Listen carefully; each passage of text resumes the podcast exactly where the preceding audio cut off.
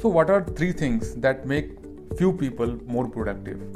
And uh, remaining all people are not able to achieve that kind of productivity.